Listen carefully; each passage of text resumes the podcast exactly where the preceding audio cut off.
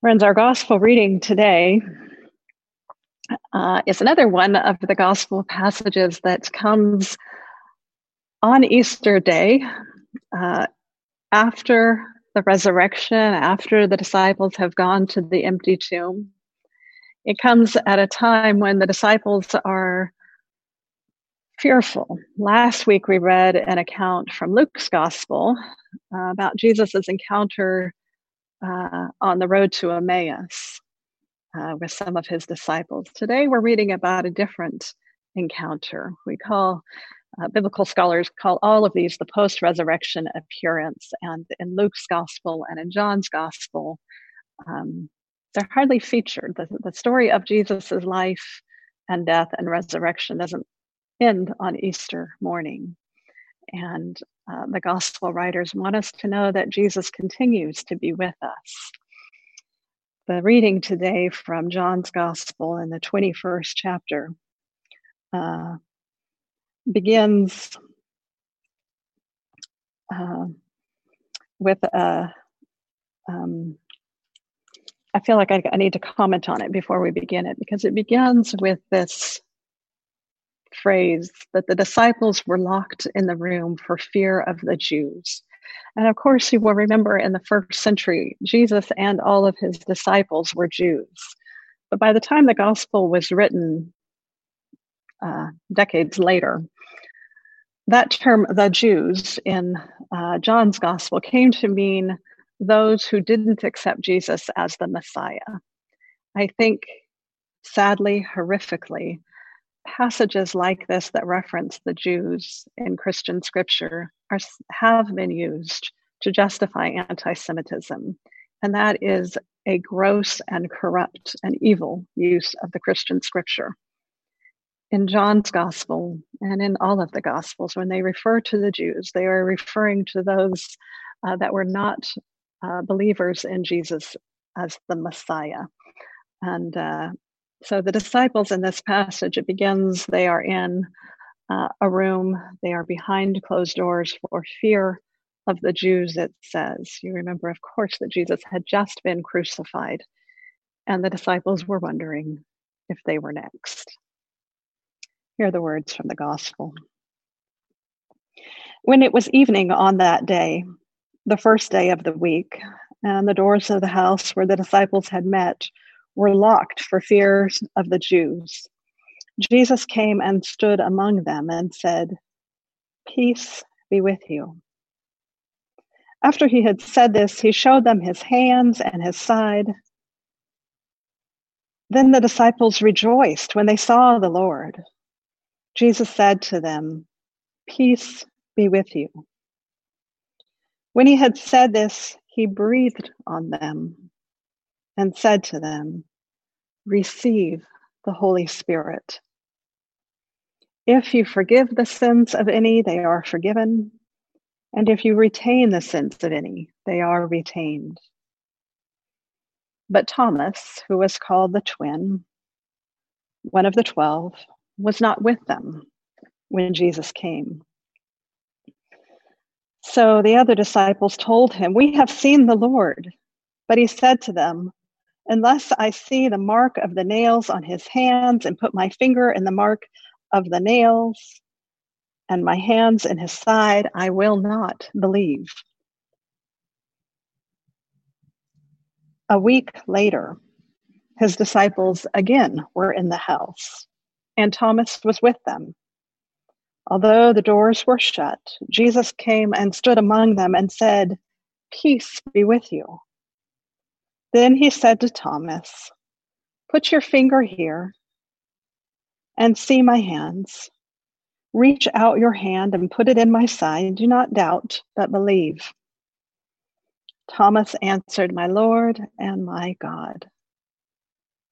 Jesus said to him, Have you believed because you have seen me? Blessed are those who have not seen me and yet have come to believe.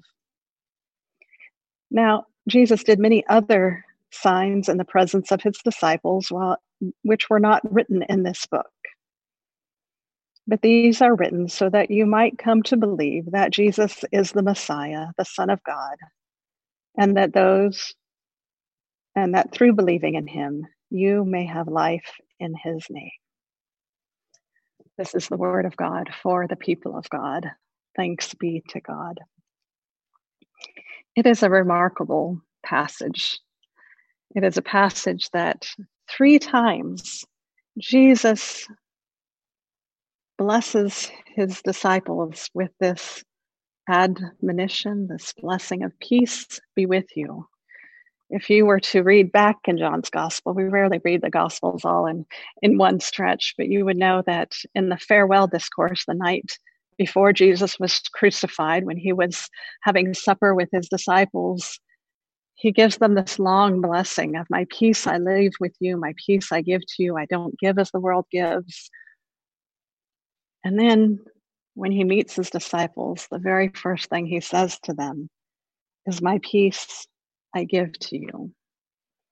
The disciples, as the passage tells us, were gathered in a room in fear. They had locked the doors, they had sealed themselves off from the world. Gosh, this passage has new meaning for us right now. And they had uh, secured themselves against the world.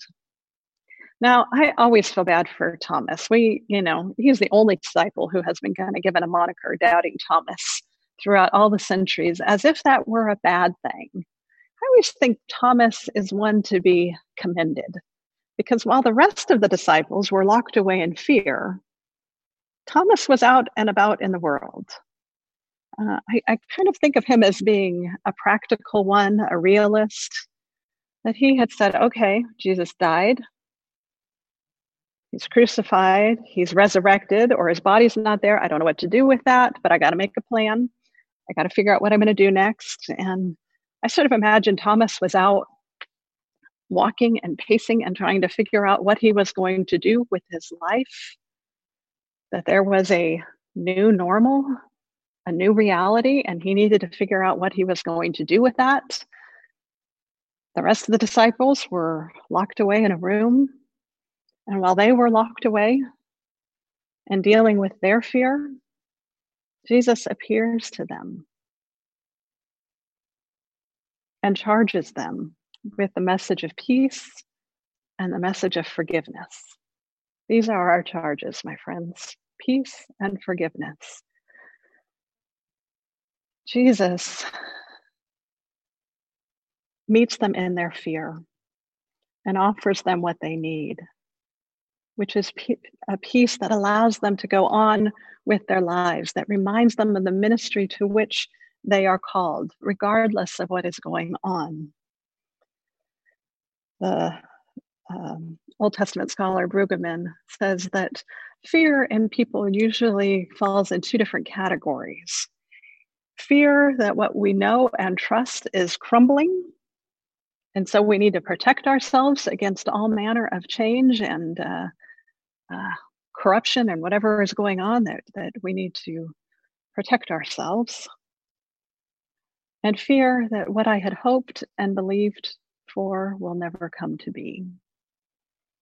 And it seems that the disciples are, are living with both of these kinds of fears in this passage. And the beautiful thing is that Jesus comes to both of them. He speaks both to the fear that uh, the first set of disciples in the upper room we're, we're dealing with. He, he speaks to their fears and their doubts, and he meets them there. And he speaks to Thomas in his rationality and his need for proof and his need to kind of make a plan and figure out what's next. Both cases, he goes to the disciples and he meets them where they are at. I love at the end of the passage Thomas is given this opportunity a week later, this is a full week later, to touch Jesus' hands, to touch his side, to know for himself the resurrected Lord. And, and in doing so, I think that Thomas is resurrected too. He proclaims, My Lord and my God. I think at that moment, Thomas went from dying, dying in hopelessness, dying in fear, to being resurrected to a new life, to a new possibility that suddenly all of this Jesus stuff that we had been following for the last three years, maybe it's true. Maybe, just maybe, it's true. Thomas is resurrected. I bet Thomas went on his life as somebody who was still rational, who still wanted proof, who still had doubts. And there is nothing wrong with doubts. Jesus doesn't chastise him for his doubts. We all have doubts, we have questions, we have fears. We live in a time of tremendous uncertainty, uncertainty like none of us have ever faced in our lifetime. Our country seems very shaky right now.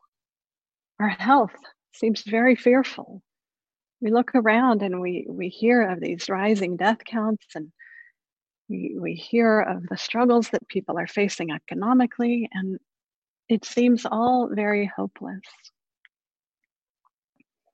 and i think of jesus coming to each one of those fears fears of, of hopes crumbling and fears of our worldview crumbling fears that we need to protect ourselves from everybody and everything. And Jesus comes in and speaks peace. My peace I give to you. Of course, I love in this passage, particularly in this time and place, Jesus breathes on them. It's a lovely, lovely image. Again, it's a resurrection image. You remember way back in Genesis, that when God creates, God breathes life into Adam and Eve. That ruach, the, the that's the Hebrew word for breath, the ruach, the breath of God, that literally inspires, breathes life into creation. And I think that that that image of Jesus breathing onto the disciples, as heretical as that sounds right now, when we should all be wearing face masks, Jesus is offering them new life. He's breathing into them the new life of the gospel, a gospel that is not stopped by our fears, a gospel that is not corrupted by our doubts, a gospel that is not dissuaded by even death. That ours is a gospel that breathes life, that breathes peace, that breathes hope, that takes us beyond our locked doors and calls us into life the disciples had to figure out what was new life for them. What difference did the gospel make in the midst of their lives in the world? In uh, John's gospel and John's community, this is uh, the Pentecost moment when the Holy Spirit is breathed on the disciples. For uh, the Luke community, that happens in the, the Pentecost day, 50 days after Easter. So we'll talk about that in a few weeks. But in this passage in John's gospel, it was this moment of breathing life into the locked doors of fear and doubt, in which Jesus resurrects his people, comes to be present alongside of them, invites them to touch, to feel, to feel the breath, to know that God is with them and that they too have been resurrected. These resurrection, these post resurrection appearances of Jesus are designed uh, to give courage to the church. Here we are, a church 2,000 years after the life and death and resurrection of Christ. And we draw on these passages as a reminder that Christ is always with us, that Christ is with us in our hopes and in our fears and our doubts and in our insecurities, that Christ comes into even our locked doors, even our scariest places, even our worst fears, Christ comes in and breathes peace. And so today, my my gift and my hope for all of us is that we would know the peace of Christ, even as we live in unusual, fearful times, even as we struggle to figure out what is our new normal.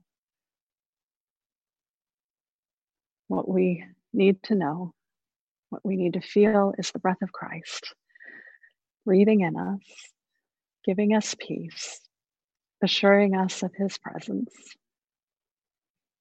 even as we go forward into the uncertainty. Let us pray. Gracious God, you come to us always. You come to us in our fears. You come to us in our quarantines. You come to us when we don't know what is next, when we wrestle with the reality of death in our lives. You come and you breathe into us. You breathe into us a word of peace, a word of hope, and a word of resurrection. May we exclaim with Thomas, My Lord and my God, you are with us. For this and for all things, we give you thanks. Amen.